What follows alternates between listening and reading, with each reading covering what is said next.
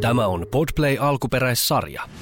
Rikosmyytit podcastissa poliisin entinen rikostutkija Sami Sallinen ja rikostoimittaja Heidi Holmavuo syventyvät rikollisuuteen sekä sen synnyttämiin pelkoihin rehellisen realistisesti. Esiin saattaa nousta seikkoja, jotka eivät ole poliittisesti täysin korrekteja ja vaikeille asioille uskalletaan myös nauraa. Varoitus. Sisältää suoraa puhetta. Jakso 6. Terrorismi. ISIS värvää taistelijoiksi etenkin alaikäisinä turvapaikanhakijoina yksin Suomeen tulleita poikia. Ja tällä hetkellä nuorten itsensä mukaan kymmenet pojat pääkaupunkiseudulla harkitsevat parhaillaan lähtöä ISISiin. Se on aika pelottava juttu.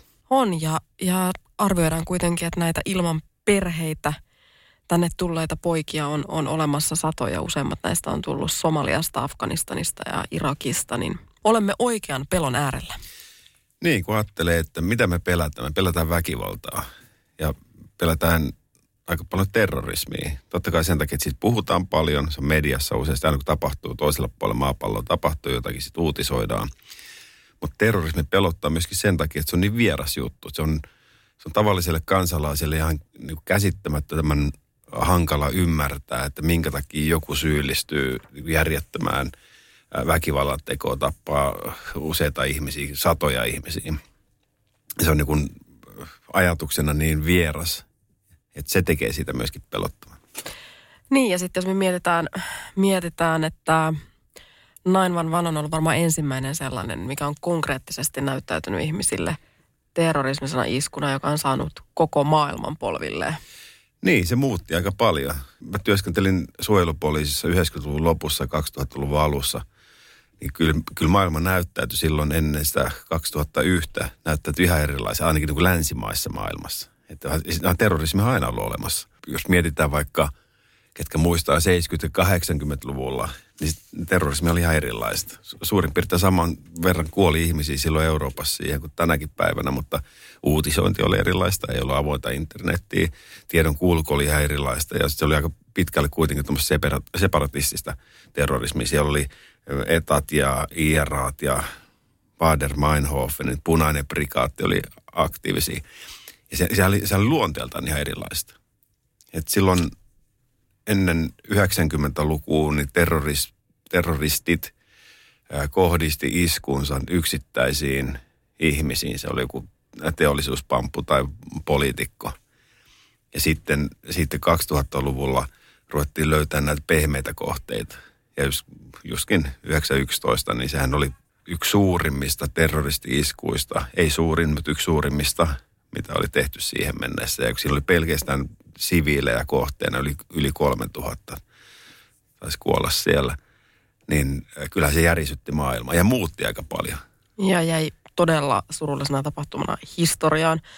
Tota, sanoit äh, tuon terrorismin muutoksesta. Mä löysin niinkin kaukaa menneisyydestä kuin joulukuuta 1955 uutisen, joka tämän päivän uutiskulmien ja uutisaiheiden ja terrorismin kautta kuulostaa jotenkin viatonna väärä sana, mutta, mutta terrorismi on ollut silloin. Nimittäin Suomessa on uutisoitu uutinen, jossa 54 terrorismin uhria kuoli Afganistanissa tuolloinkin ja nämä on kuollut sen takia, että he ovat kuulunut Jumalan armeijaan.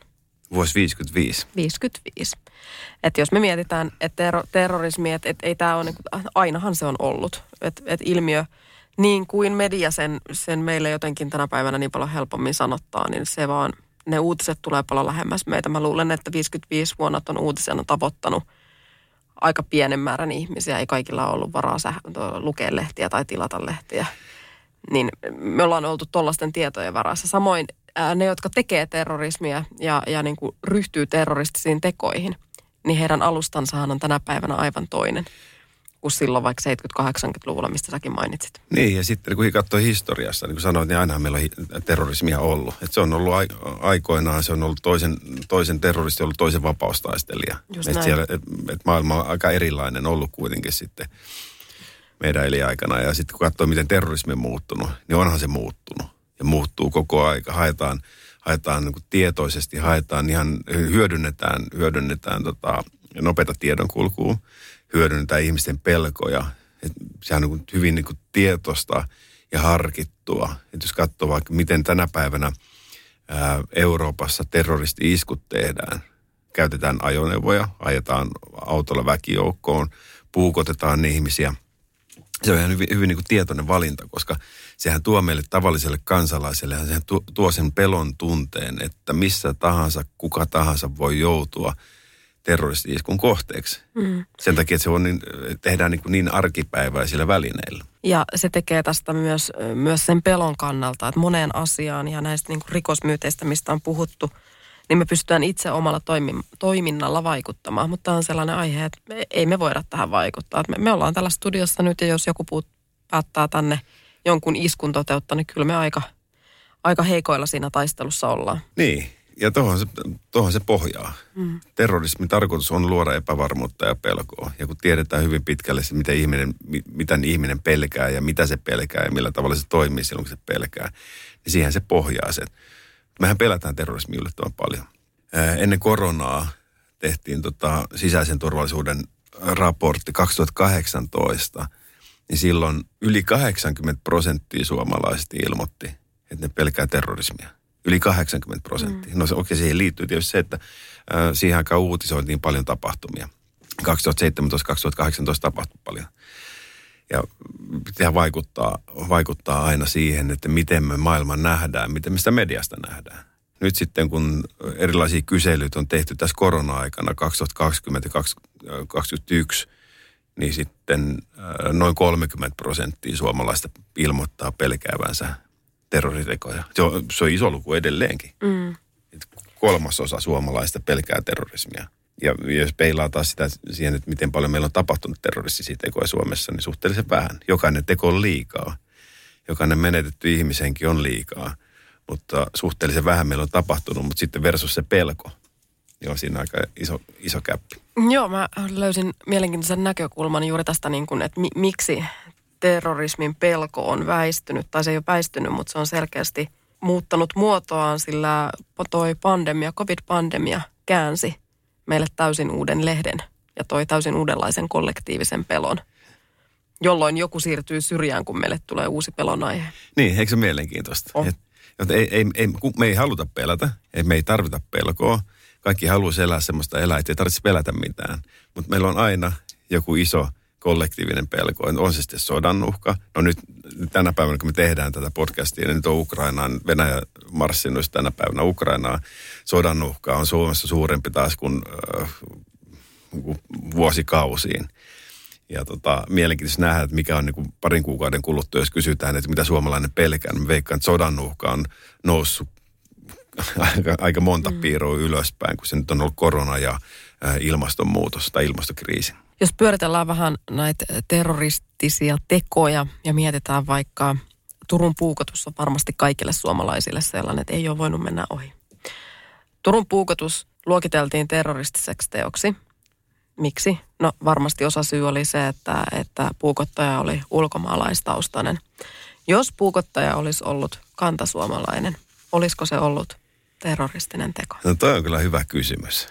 Ja, ja, jos tota, jos vetää vaikka kouluampumiset mukaan tähän yksi sama, samaan tota, mietintään, niin tota, että kyllähän me suhtaudutaan Suomessa edelleenkin ulkomaalaisten tekemiin rikoksiin vähän herkemmin kuin kantasuomalaisen tekemään rikoksiin.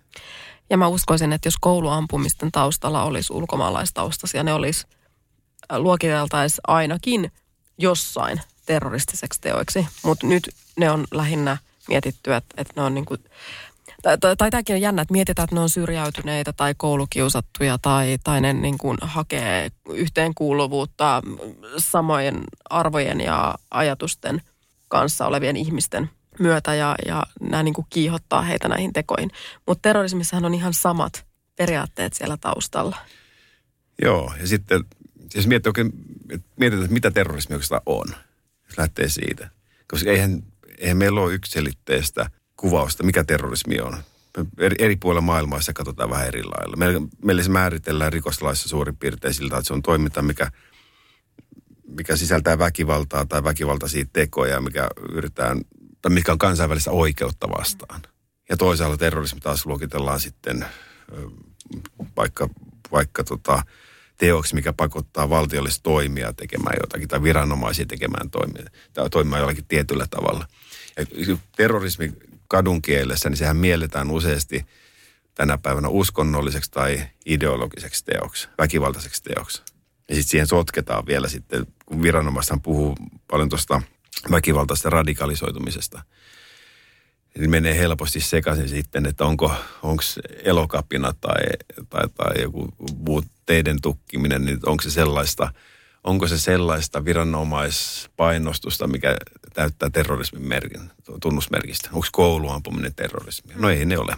No väkivaltaista radikalisoitumista, mutta ei terrorismi määritelmän mukaan. Tämä määrittely on mielenkiintoista myös niin, että, että ei ole mitään profiilia terroristille, eikä ole myöskään sen tyypillisen kouluampujan profiilia olemassa. Joo, se on mielenkiintoinen, kun sitä helposti, helposti pistää yhteen laatikkoon. Me ajatellaan, että kouluampuja on aina ää, koulukiusattu, no usein se silloin takana. Ää, tai mielenterveyshäiriöinen, tai, tai terroristi on ää, köyhistä oloista lähtenyt ja, ja kyykytetty henkilö, mutta eihän tämä pidä paikkaansa. Niin, kyseessä on ryhmä varsin erilaisia ihmisiä ja kun aihetta on tutkittu, niin on päästy sellaiseen lopputulemaan, että, että nämä terroristisia tekoja, terroristisiin liikkeisiin liittyvät ihmiset on kuitenkin hyvin tavallisia ihmisiä, jotka on viettäneet hyvin tavallista elämää ja ei heillä ollut taloudellisia vaikeuksia ja, ja näennäisesti puitteet on kunnossa. Niin ja sitten kun miettii, että miten, tota, ää, miten me ryhmäydytään ylipäätäänkin. Ihminen on sosiaalinen eläin, se tarvitsee yhteenkuuluvaisuuden tunnetta. Se, se kaipaa sitä, että se kohtaa samanhenkisiä ihmisiä. Niin sitten kun katsoo, miten, miten terroristisolut rakentuu, ne solut rakentuu täsmälleen samalla tavalla kuin jengit tai järjestäytyneen rikollisuuden organisaatiot. Mä haluan kuulua johonkin ryhmään. Mulla ei välttämättä ole mitään ideologiaa, mutta mä kapaan, tapaan samankaltaisia ihmisiä ja mä haluan hengata niiden kanssa. Ja pikkuhiljaa se ajatusmaailma tarttuu ja pikkuhiljaa ajaudutaan johonkin. Ei, se ei ole sen kummempaa. Ja sitten kun miettii tätä värväystoimintaa, niin värväjä tietää tasan tarkkaan, kuinka ihminen toimii. Hakee henkilöä, mikä on irrallaan yhteiskunnasta, syrjäytynyt, ei kuulu yhteenkuuluvaisuutta mihinkään – ja silloin se on niin kuin helppo saada se tartuntapinta sen oma ideologiaan. Pääkaupunkiseudulla asuvia nuoria miehiä oli haastateltu tästä aiheesta ja he sanoi, että, että se ilmiö näkyy niin, että yksinäinen yleensä maahanmuuttajataustainen mies ratikassa tai julkisessa kulkuneuvossa niin on sellainen, että yleensä värvääjä menee hänen viereensä ja aloittaa keskustelun hyvin arkisista asioista – jolloin tällainen yksinäinen maahanmuuttajataustainen ihminen yleensä alkaa kokea jonkinlaista, että joku, joku haluaa kuulla minua, jotain kiinnostaa, miten mulla menee. Se on inhimillistä, että me kaikki halutaan tulla kuulluksi ja ymmärretyksi ja me halutaan kuulua johonkin. Se on aika pelottavan helppoa, miten me pystyy värväämään erilaisiin ideologioihin.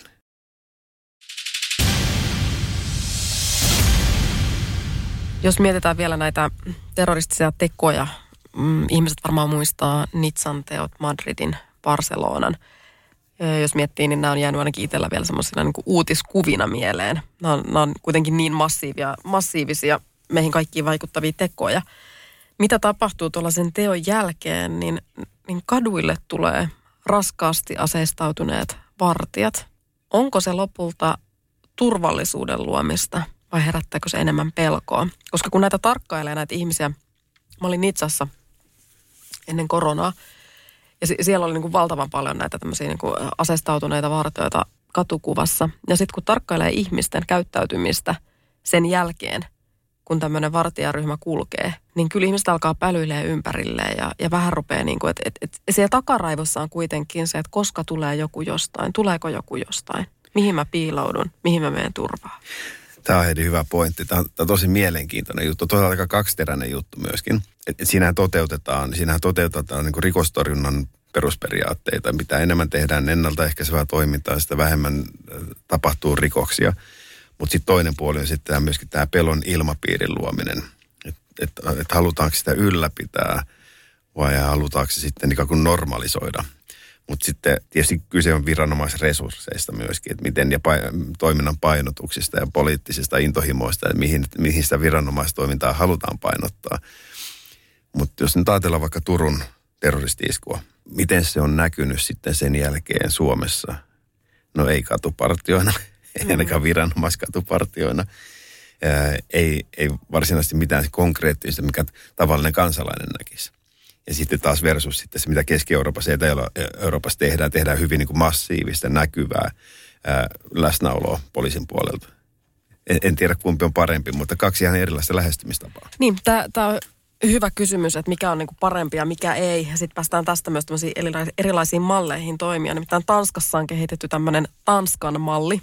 Ja sen tota noin, niin Tanskan mallin tarkoituksena on ehkäistä tätä radikalisoitumista hirveän vaikeaa sana, puuttumalla sen merkkeihin jo silloin, kun rikoksen kynnys ei ole ylittynyt. Ja siellä on tehty erässä kunnassa tutkimusta ja ennen vuotta 2014 niin Syyria oli lähtenyt taistelijaksi 28 henkilöä. Ja sitten kun tämä Tanskan malli oli otettu käyttöön, mikä siis tarkoittaa sitä, että viranomaiset jalkautuvat näihin tota noin, niin, ja menevät siis ihan suurin piirtein ovelta ovelle näihin tota, radikalisoituneiden ihmisten, ihmisten oville, niin lähtiöitä on ollut sen jälkeen enää kolme. Mutta tämä ei vielä Tanskalle riitä, nimittäin he harkitsevat tällä hetkellä vielä kiristää lakeja ja harkitaan, että aletaan rajoittamaan matkustamista niihin maihin, joissa terroristiryhmät ovat osa aseellisia konflikteja. Ja tämä on aika tämmöinen niin kova ja tiukka, mutta osittain varmasti täysin tarpeellinen. Oli sitten, mä työskentelin vähän aikaa 90-luvulla Tanskassa vaihtopoliisina, niin se näki siellä jo kulttuuris, saman verran kuin Suomessa. Ja 5 miljoonaa ihmistä. Ää, ja tota, huomattavasti pienempi maa, mutta huomattavasti monikulttuurisempi. Oli silloin ja on nyttenkin. Kansainvälinen liikkuvuus ja vaihtuvuus on siellä ihan eri luokkaa kuin Suomessa. Niin kyllä se niin silloin jo reagoitiin aika niin kuin nopeasti ja tehokkaasti erilaisiin lieveilmiöihin. Ja tämä on tämä mielenkiintoinen keskustelu Suomessa kyllä se, että meillä on aika niin kuin lieviä ja loivia toimenpiteitä. Jos katsotaan vaikka ihan terrorismirikosten tutkinnassa, että kuinka meillä tutkitaan niitä.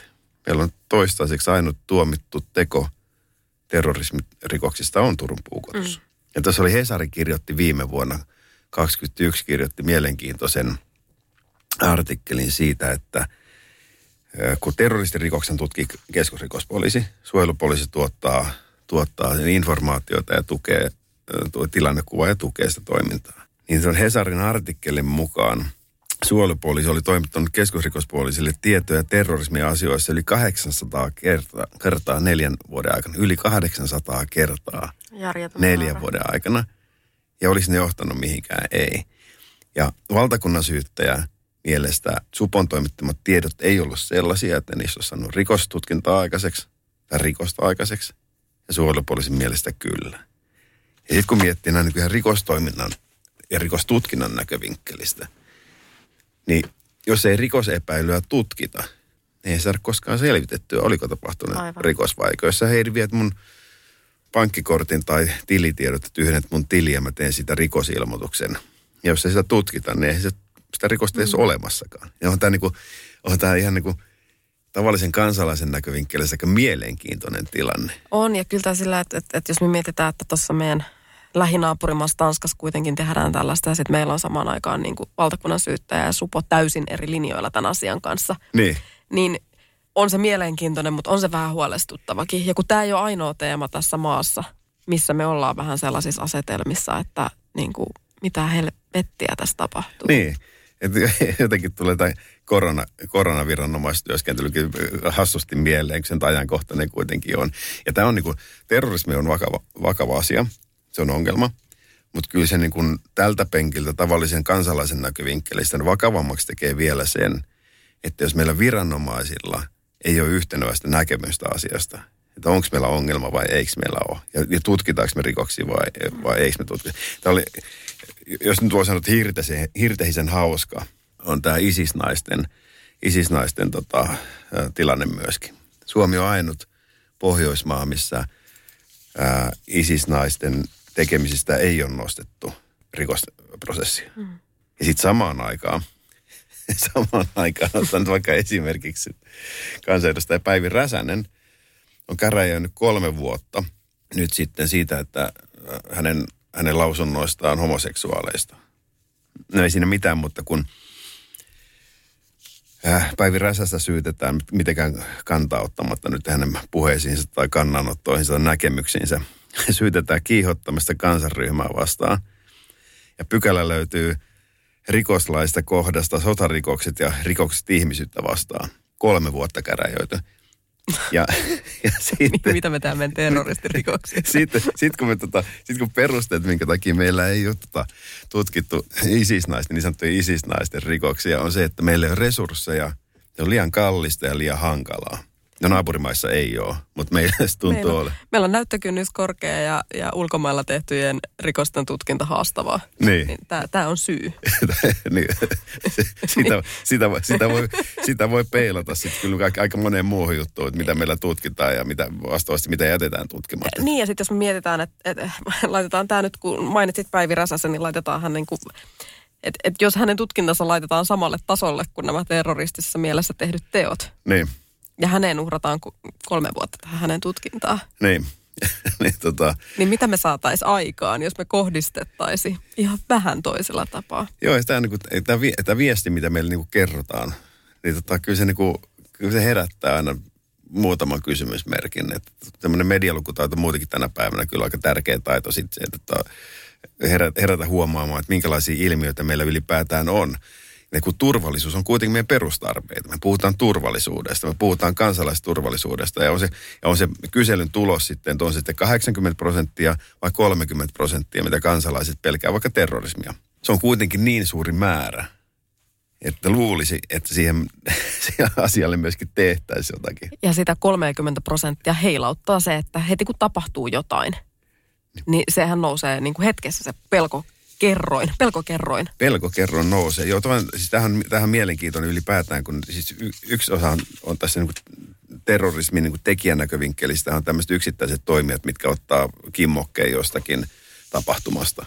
Ää, joku Muhammedin pilapiirrokset tai mikä tahansa. Voi tapahtua ihan toisella puolella maapalloa. Se ilmiö, se ilmiö on vähän samanlainen kuin aikanaan silloin, kun pankkeja ryöstettiin.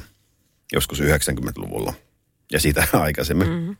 Lehdessä kun luki, että että Mäkelän kadun syppi Helsingissä oli ryösti, sitä, niitä ryöstettiin koko aika, oli, ryöstettiin katkaisulla haulikolla. Niin kaikki saatana hullut oli sahamassa heti haulikon piippuja poikki. Ja seuraavalla viikolla oli vähintään kaksi samanlaista tapausta. Ihmiset, ihmiset ottaa kimmokkeita siitä, mitä ne näkee, mitä ne kuulee. Että tuossa on loistava idea. Ja tämähän on yksi niin kuin huolestuttava, huolestuttava piirre terrorismissa ja mihin, mihin suuntaan se on vähän menossa ja ne uhkaskenaariot osuukin siihen, näitä yksittäisiin toimijoihin, mitkä ei ole välttämättä kytköksissä, konkreettisesti kytköksissä näihin järjestöihin, vai se järjestö mikä tahansa, on se sitten ää, radikaali-islamistinen tai oikeisto- tai vasemmisto ryhmittymä. Mutta on tämä kimmokkeen niistä. Hakee itselleen jonkinlaista tota, täyttymystä ja sitä kautta sitä niin kuin yhteenkuuluvaisuuden tunnetta. Niin, kyllä me historiaa vähän peilaamalla päästäisiin tässäkin niin kuin varmasti jonkinlaisen toimintamallin äärelle. Tota, terrorismiuhka Suomessa on tällä hetkellä suojelupoliisin arvion mukaan ö, tasolla kaksi, neliportainen asteikko, eli kohonnut. Vaikka uhkataso on säilynyt ennallaan, niin äärioikeiston tilannekuva on aiempaa huolestuttavampi ja, ja tota, suurimman uhan meille aiheuttaa äärioikeistolaista tai radikaali-islamista ideologiaa kannattavat yksittäiset toimijat ja pienryhmät, niin kuin just sanoin, että, tai sanoit näistä pienistä yksittäisistä toimijoista.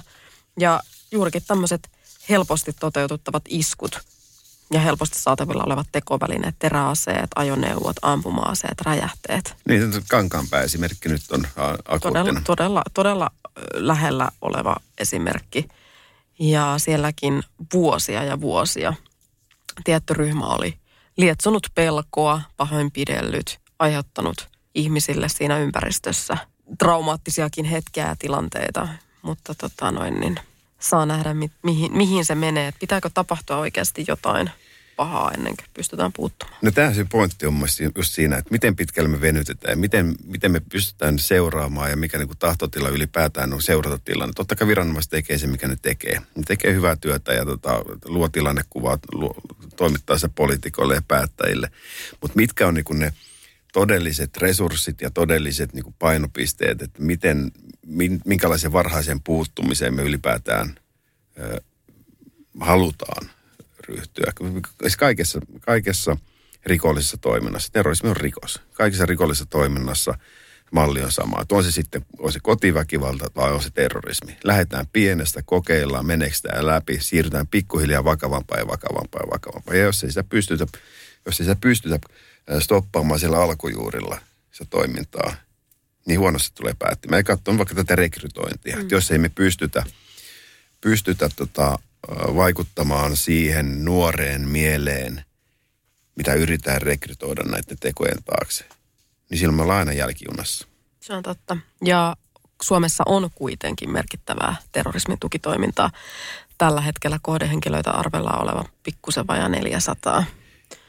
Et, et, se on niin kuin massiivinen määrä, jos miettii, että, että tällä hetkellä suurin uhka on nämä yksittäiset ihmiset. Niin jos meillä on 400 sellaista, jota me seurataan. Niin, ja se on pelkkä viranomaisarvio. Just näin. Tai, tai niin kuin heidän, tai ei arvio, vaan he, se niin tiedossa oleva määrä. Ja, ja ylipäätäänkin nämä niin uhkaskenaariot myöskin, nehän, nehän luodaan toisaalta niin oman tiedustelutiedon kautta ja kansainvälisen, niin kansainvälisesti tulleen tiedon kautta. Mutta se tilannekuvahan saattaa muuttua hetkessä. Kyllä. Yksittäinen tapahtuma muuttaa sitten yhtäkkiä meidän uhka-arviota.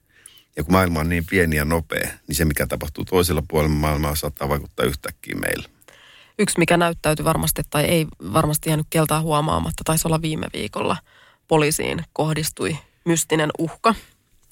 Ja tota noin, niin se on jäänyt meille vielä mystiseksi, mutta arvata saattaa, että – jotain siellä on taustalla ollut, koska se, on, se toiminta on ollut niin massiivista ja poikkeuksellista. On jo ensimmäinen kerta historiassa, mikä, mikä muistetaan, että Suomessa että poliisi reagoi sillä tavalla niin vahvasti itseensä kohdistuvaan uhkaan. Että kyllä tämä, niin kuin, kyllähän tämä kertoo tästä yhteiskunnasta, miten tämä meidän äh, rakas lintukoto on myöskin muuttunut. Viranomaiskunnioitus on laskenut huomattavasti. Äh, viranomaiset joutuu pelkäämään äh, ihan erilaisia uudenlaisia uhkia. Heihin, heihin kohdistetaan – paljon uhkia. Se, mehän tiedetään vain murto-osa siitä, mitä tapahtuu. Ei, ei tavallisen kansalaisen tarvitse tietää. Viranomainen tekee sitä omaa työtänsä ja meille sitten kerrotaan se, mikä parhaaksi katsotaan. Siis omastakin viranomaisvuodesta tiedän niin paljon, tai muistan paljon tapauksia, mitkä olisi ollut hienoa lööppikamaa, mutta tota, ei, ei viranomaisen tarkoitus Suomessa olekaan tuottaa kaikkea sitä informaatiota meille. Ei, se on aivan täysin turhaa, koska, koska me nähdään jo, että mitä tapahtuu. Sellainen turhan pelon luominen, se, se, siinä ei ole niin kuin, siinä ei ole niinku mitään järkeä, mutta mut on, onko meidän niin kuin, miss, missä on meidän ongelma tällä hetkellä? Et on, onko meidän suurin ongelma se, että viranomaiset ei ole yksimielisiä? Onko se siinä, että me ei kohdisteta tarpeeksi tukitoimia syrjäytymisen ehkäisyyn? Ulkopoliittinen instituutti summasi aika hyvin tämän tilanteen ja tulevaisuuden kuvan sanomalla se, että terrorismi Euroopassa on suurten muutosten edessä. Separatistinen terrorismi on katoamassa hyvin pitkälle. Sitten tämä ääriradikaali islamistinen terrorismi on suhteellisen vähäistä, mutta kuitenkin tuottaa suuria, suuria tota, tuhoja tai saa aikaiseksi. Mutta sitten tämä yksinäiden toimijoiden niin se riski on kasvava riski kyllä se koko aika pinnan alla kytee toi ää, uhka. Mutta jos katsoo nyt niin kuin maailman turvallisinta maata Suomi, mm-hmm.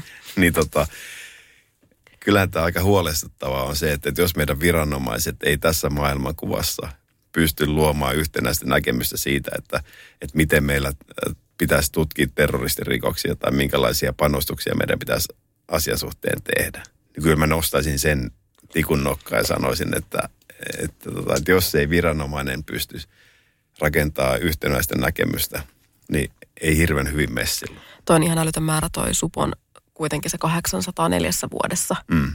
Niin en tiedä, kenen eko hakkaa niin vahvasti vastaan ja mitä siellä tapahtuu.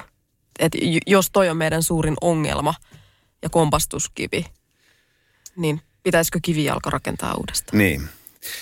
loppu tota, muistutuksena ehkä kuitenkin se, että Suomessa kuolee vuosittain yli 2000 ihmistä kotitapaturmiin, mikä on enemmän kuolonuhreja kuin Euroopassa terrorismin uhreina, niin on tietysti hyvä suhteuttaa kaikki.